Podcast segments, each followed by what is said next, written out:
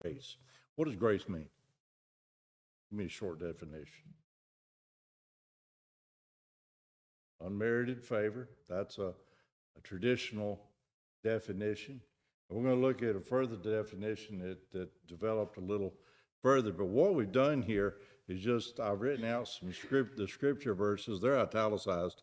And then uh, there's other uh, statements in here straight from Dr. Green's book uh, where he makes comments. And, and the book that he wrote, these little books, if you get a hold of any of them, just grab them because there's just so much Bible uh, contained in these books. All of this outline was out of two pages, okay? Uh, and it could have gone even deeper and deeper. There's just so much there, and um, really enjoy reading them. But he gives us the first verse that he shares is the most well-known verse, I guess, on the subject subject of grace, Ephesians 2, 8, and 9. Uh, For by grace are you saved through faith, not of yourselves. It is a gift of God, not of works, lest any man, I didn't spell that correct, I'm going to find some typos, any man should boast. Uh, by grace are you saved. Now, that's a, a, statement that Paul's making on the subject of salvation. And, and he, uh, there are other texts that we're going to quote from, from Paul. He was the, the apostle of grace. That was the heartbeat of his theology salvation by grace. And that's interesting when you think about the fact that Paul, before he came to Christ, was a Pharisee. He was a, a, a, student of the law.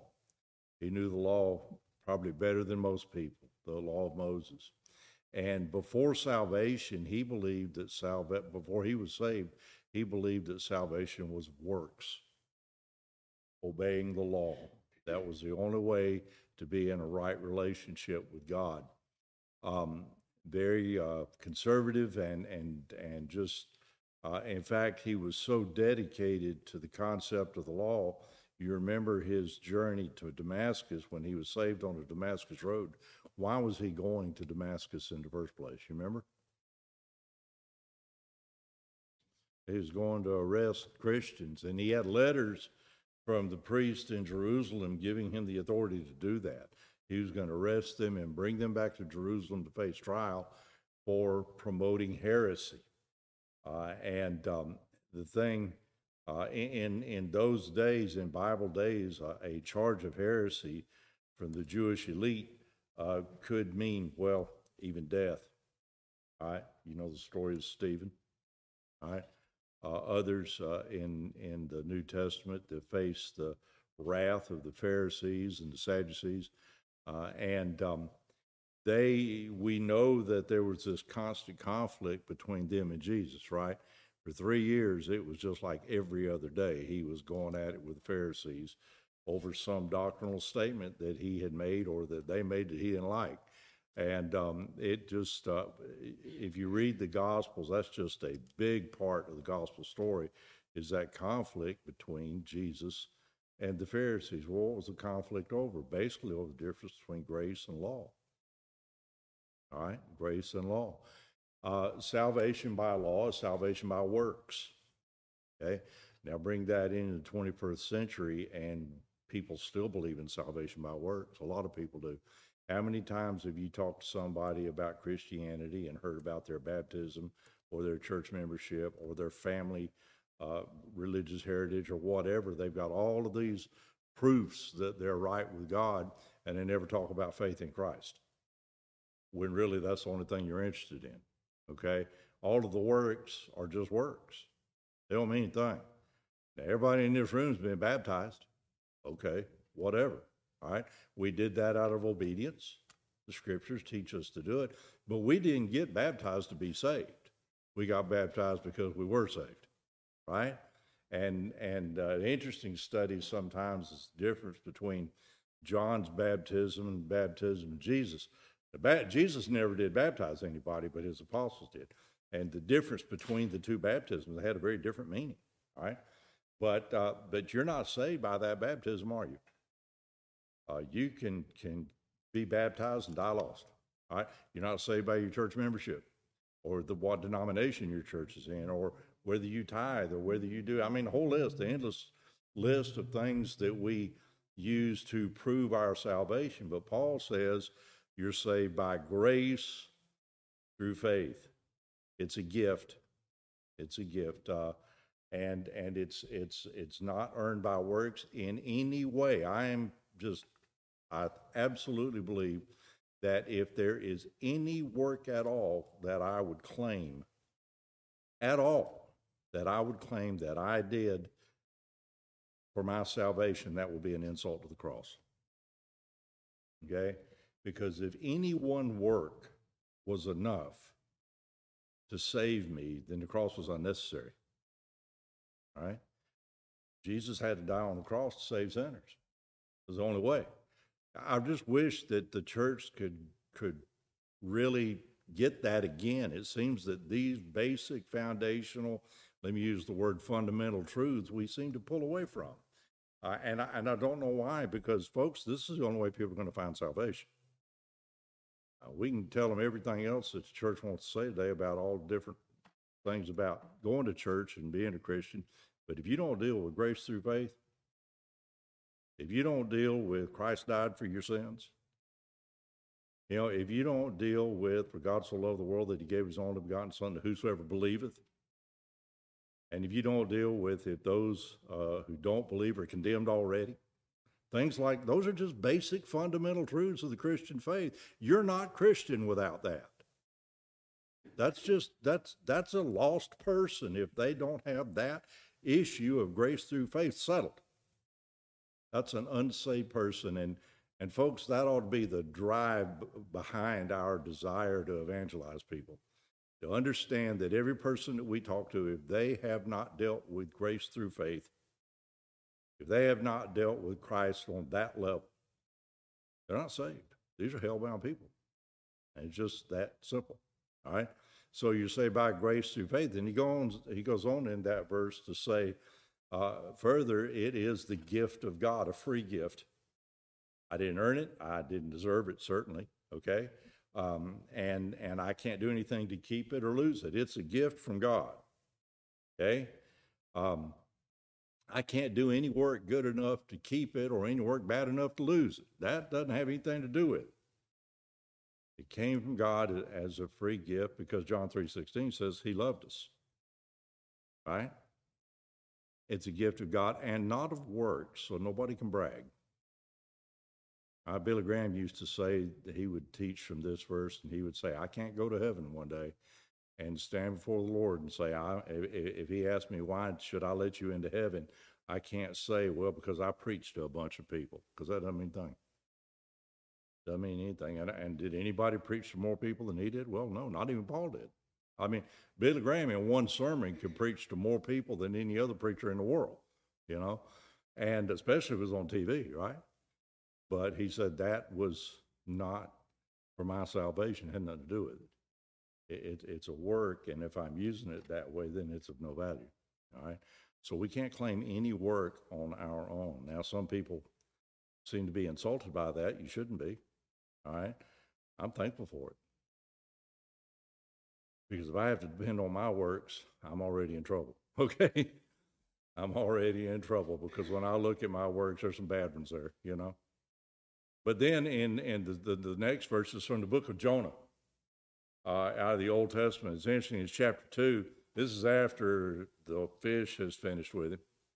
And he says this He says, But I, with the voice of thanksgiving, will sacrifice to you. What I have vowed, I will pay. Salvation belongs to the Lord. In other words, I was saved by God. Now, that's an interesting statement coming from a man who just spent three days in a fish. Okay? Obviously, he was saved. You know, one of the greatest prayers of repentance that you will ever read is the prayer of Jonah after he was swallowed. You know, it's incredible to read this prayer, oh Lord, you know, save me, and, and all that. Well, what would you say if you were in the belly of a fish? All right. But then he says this statement, especially those, those last words in that verse salvation belongs to the Lord. It came from him. Jonah is saying, Look, I was in the belly of the fish. I had no way to help myself. Nothing I could do. You know, Paul says in that, that we were dead in sin. A dead person can't do anything for themselves. They're dead. They can't do a thing. all right? Dead in sin, all right? Jonah says, Salvation was of the Lord. I was in a fish, swallowed whole, and, um, and, and nothing I could do for myself. I mean, what could you do in that situation? Nothing, all right? You know, there was a guy, I saw this on the internet, and if it's on the internet, you know it's true. Um, there was a guy that uh, he was a, a, a, pearl diver or something like, like that, uh, and he was out diving and he got swallowed by a whale, really, and lived to tell about it. And they got video of the, of the event proving that this really could happen. You know, some people want to doubt this. But Jonah said, Lord saved me when I was, he said he was in the deepest hell, okay, uh, in that fish. You can't imagine a worse place to be, swallowed by a fish, and salvation is of the Lord. I'm going to give him all the praise and all the credit for it and, and all the glory for it. It's all from him. All right. Um, Romans 11, 9, but if it is by grace, it is no longer on the basis of works. Otherwise, grace would no longer be grace.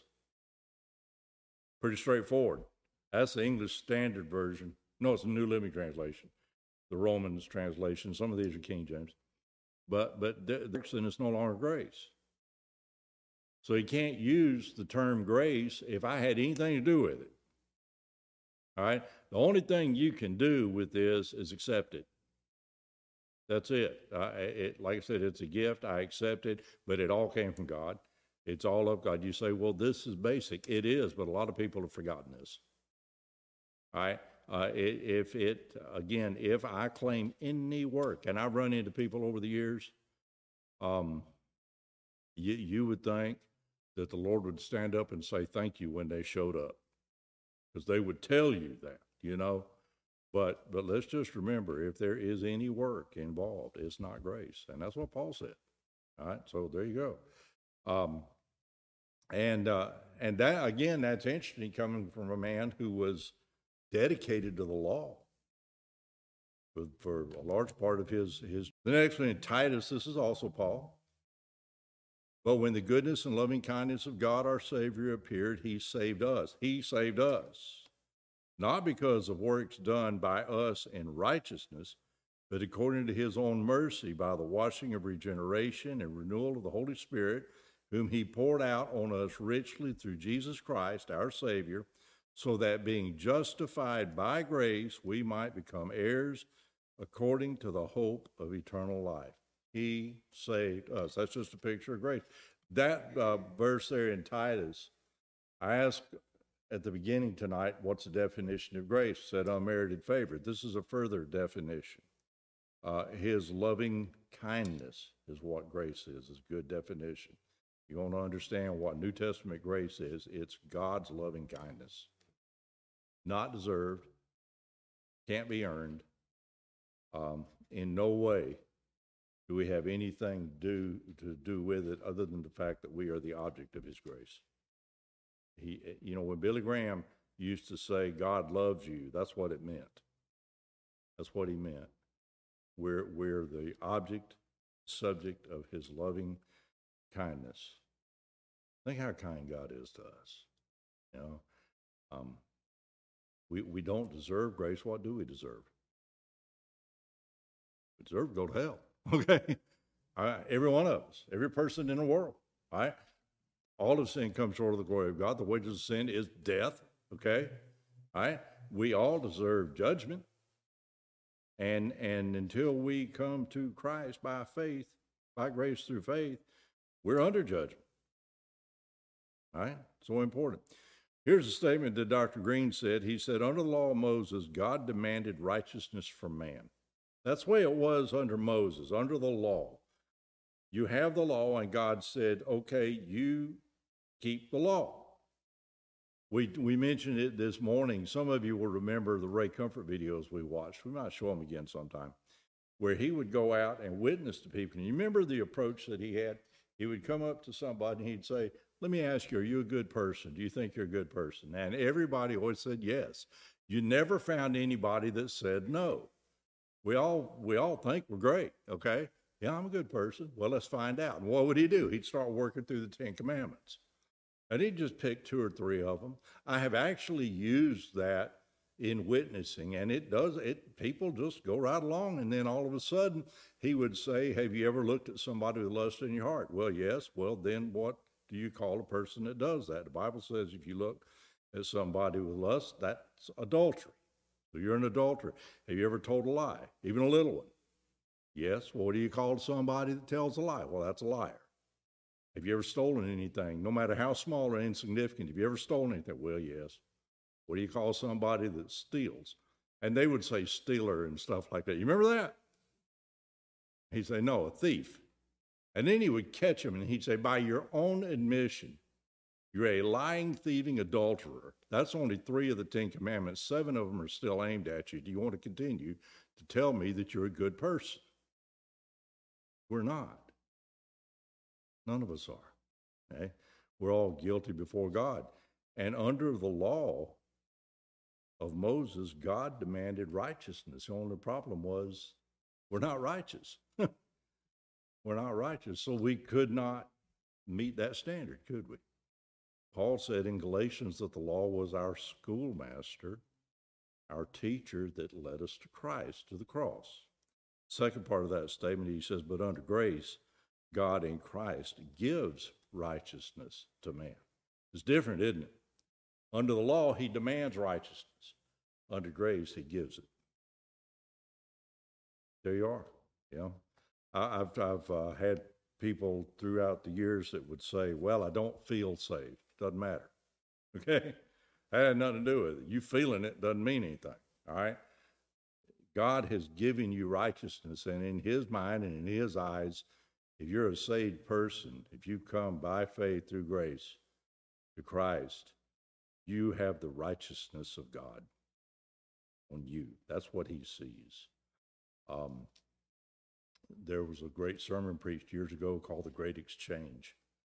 How that when Christ died, he took my guilt upon himself and placed his righteousness on me. You know, Christ was completely holy, right? Completely innocent perfect in every way, kept the law in all points. And he gave us that. He said, you know, the Father, when he looks at you, if you're saved, is seeing Jesus.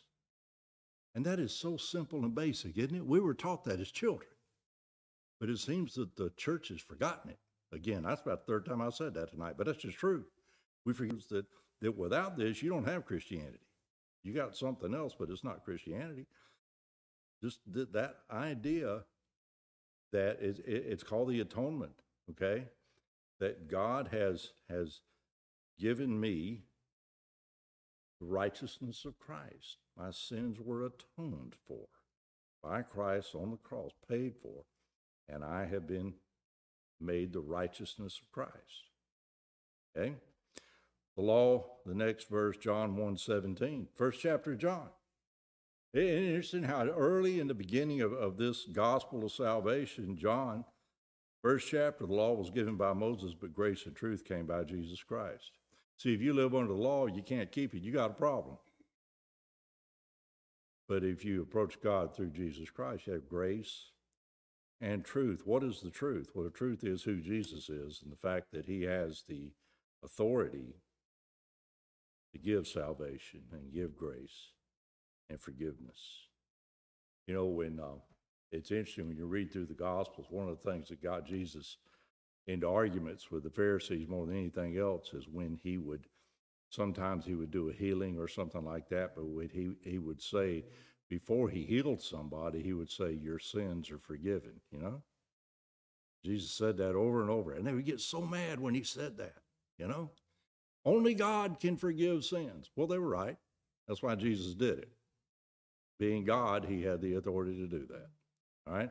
And he said uh, the truth was who Jesus is and that he has the authority to forgive sins.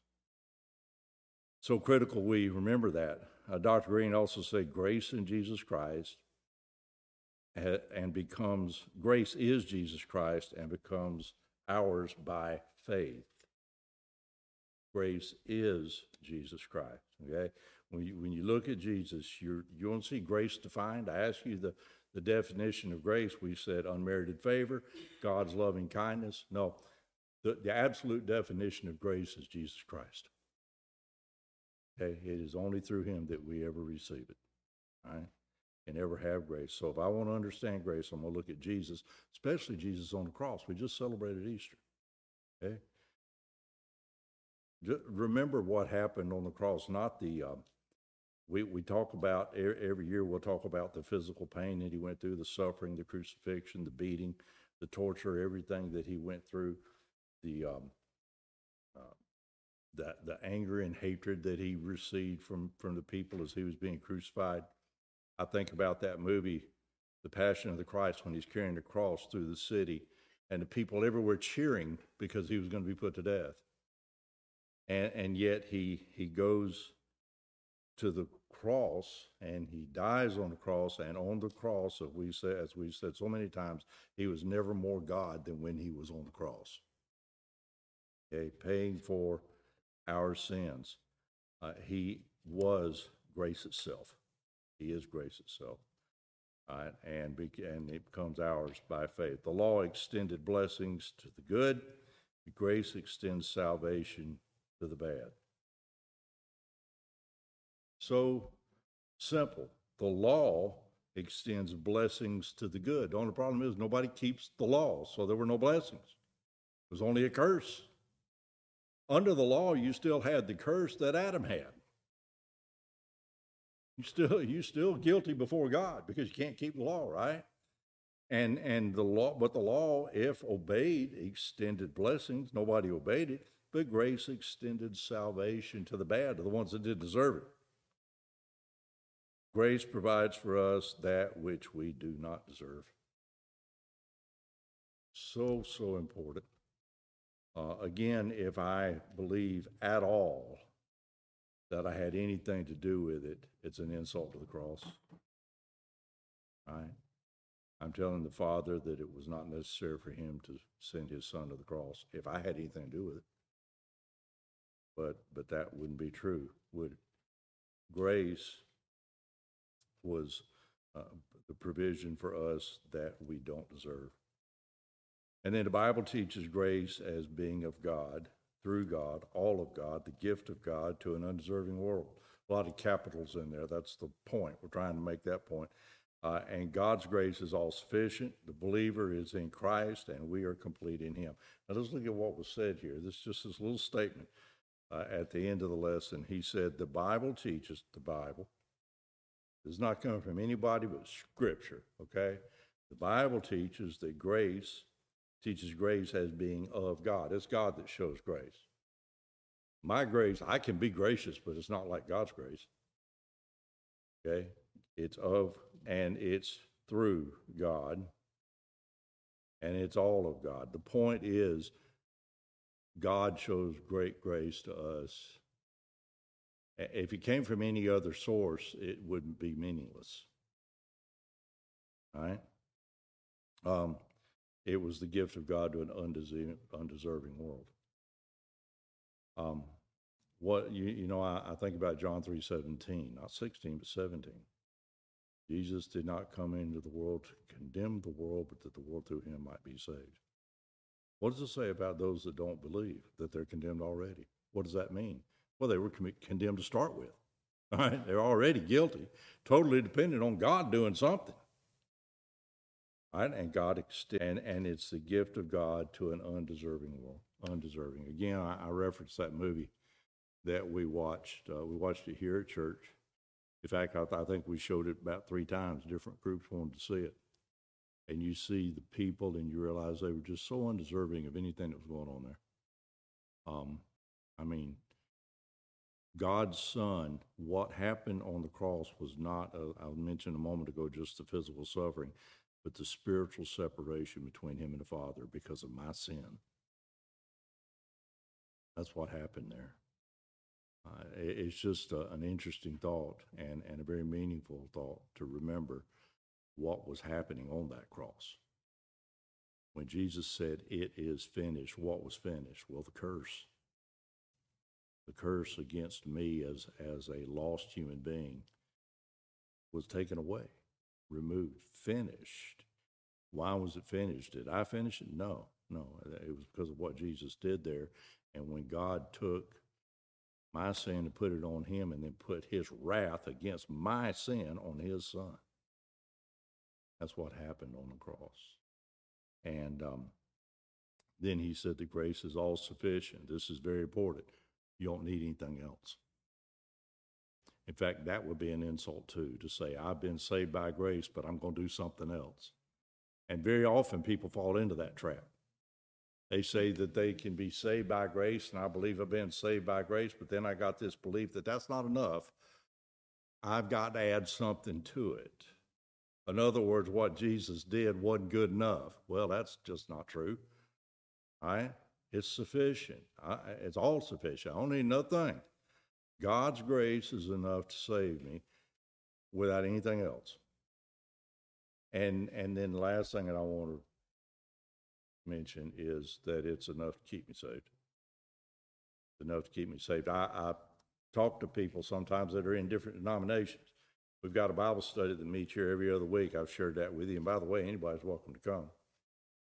But uh, but they meet, and in that group, there's some Baptists and some Presbyterians and some Methodists. The problem about Methodists, Methodist is they believe you can lose your salvation. You know, and here's the, here's the problem I have with that. If the cross was good enough to save, enough to keep me saved, so I don't have to worry. And and people will say, well, what if you commit some terrible sin?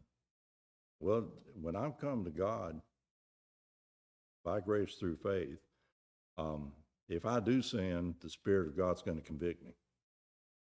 That, that's how it works. All right. And, and convict me to turn away from sin. But my sin doesn't take my salvation away. God has a hold of me and is not letting me go, no matter what. And sometimes people just can't grasp that because they're not thinking about the power of the cross and the power of the grace of God. It's strong enough. You're not going anywhere. God has you. Now, um, if we just just remember that. I mean, how can I, how can I not want to serve him when I realize what he's done and what he does for me every day? It's not just that I was saved a long time ago, but that I'm being saved continually every day and every second of my life from now on throughout eternity. And I can depend on. Um, and then the believer is in Christ, and we're complete in Him. Next week, I believe it is, the message is about gifts of the Spirit through grace. You know, you would have no gift at all from God but for the grace of God. You know, uh, that, that's a gift too. If you have the gift of evangelism, the gift of prophecy, the gift of whatever it may be, there are all kinds of gifts. Yet they're all grace. I don't deserve it. It's given by some next week. Such a beautiful idea to realize that God saved me by grace and he sent me out into the world to share that message and has given me by grace the ability to do it. All by grace. Right? Any questions, comments? Yes, ma'am. Is saved, or claim they're saved, and they don't believe on Jesus Christ. Missing out on their promises, then aren't they? If they if they don't believe in Jesus Christ, they're not saved. They're not saved. Yeah, that's the only way is through Him. Okay. I, in other words, when I put my faith in Christ, I'm putting my trust in Him that what He did was good enough to save me, and then nothing else would. And it, it's one of those God things I was talking about today. Salvation is not something I can do. That's something Jesus did. Okay. And uh, and when I talk, when I see a lost sinner out there, I need to remember that lost sinner is just like I was. Okay, and the only hope he has is not me. I can't do anything good for him. The only hope he has is Jesus. But if you don't believe in Jesus and what he did on the cross, you're not saved. That simple. We don't want to say that because it's judgmental, right? People don't want to say that, but it's true. And I would rather tell a lost, I would rather offend a lost sinner and tell them that without Jesus they have any hope, they have no hope at all without Jesus, than to let them die in that condition and go to hell. And I feel like if you're a loving person at all, we're going to tell the truth. You know? Why let them die lost? Why let them die in their sin? You know? Uh, tell them the truth. That's only thing that's going to help them. And I it don't matter what sin they are, we're lost in sin until we come to Jesus, and Jesus is our only hope. There's nothing else. Uh, we need to stand on that. We have to stand. We're required to stand on that. You know, uh, that that's not. uh, You know, it, it would be heresy for us to share any other doctrine. Christ alone. That's it. I remember uh, I mentioned Billy Graham a while ago, years ago. You remember he used to have a a, a motto his ministry did, and you in a Bible I've got. Uh, it had a picture of a finger pointing that way, and it said one way. You know, because that's it. There ain't no other way. You know, faith in Christ and Christ alone. Um, there's a great song by that name, Christ Alone. I love that song. You know, we'll play it sometime here at church. No other option. So yeah, if they don't believe in Jesus, they're lost. All to God. And I really like it that way because I can't I don't need to be confused, do I? I I've got one option, Jesus, and that's it. You know, people say, I don't understand. Don't understand what?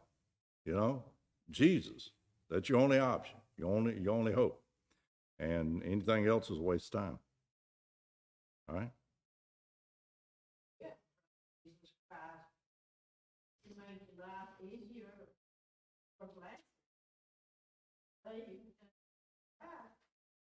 If you in the or losing out. You know, and you may, the truth is, you may live here believing in false things, untrue things, doctrines and idols and whatever else. And you may live a very successful and comfortable life in this world. But always remember there is a world to come. And that's when everything is going to be judged, one way or the other. Am I going to enter that world to come through Christ? Or I'm going to enter it through judgment. That's the choice of God. So, and, and I know a lot of Christians, and throughout history, there's been a lot of Christians that went through terrible persecution.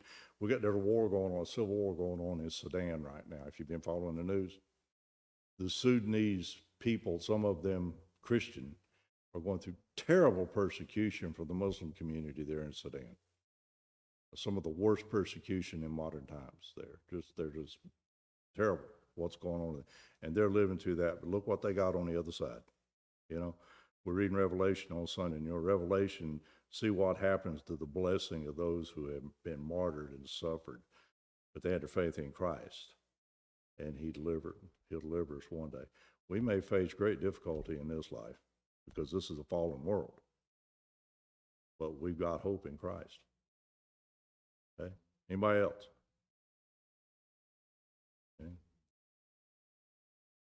You know, just think what you're saying when you say the words Jesus saves. Just think what is contained in that statement alone. That's, wow. I mean, you can't say anything better, right? Okay. Julian, you close for us in prayer, please?